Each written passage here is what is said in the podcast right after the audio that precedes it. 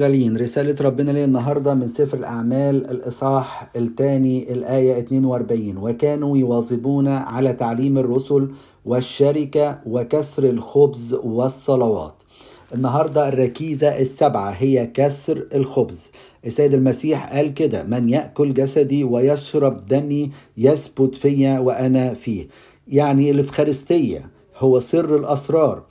هو سر الاتحاد برب المجد وهو الثبوت في شخصه زي ما هو قال رب المجد إن اللي هياكل جسدي ويشرب دمي يثبت فيا وأنا فيه. والرسل كانوا بيواظبوا على كسر الخبز.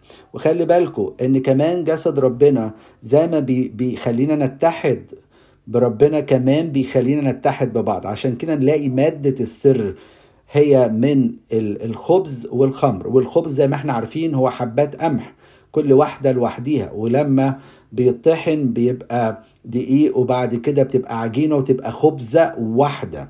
وكمان عصير الخمر بيبقى عبارة عن حبات عنب كل واحدة لوحديها. ولما بيتعصر بيبقى عصير واحد. وهنا إشارة إن إحنا كل واحد فينا لما بيجي بيبقى لوحده.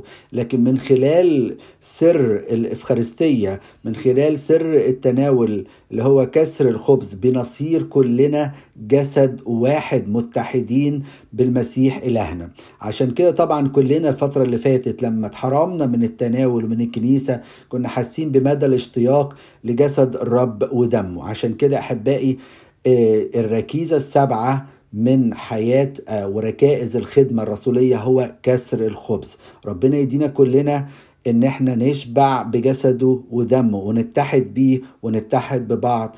بشفاعته من العذراء مريم آمين.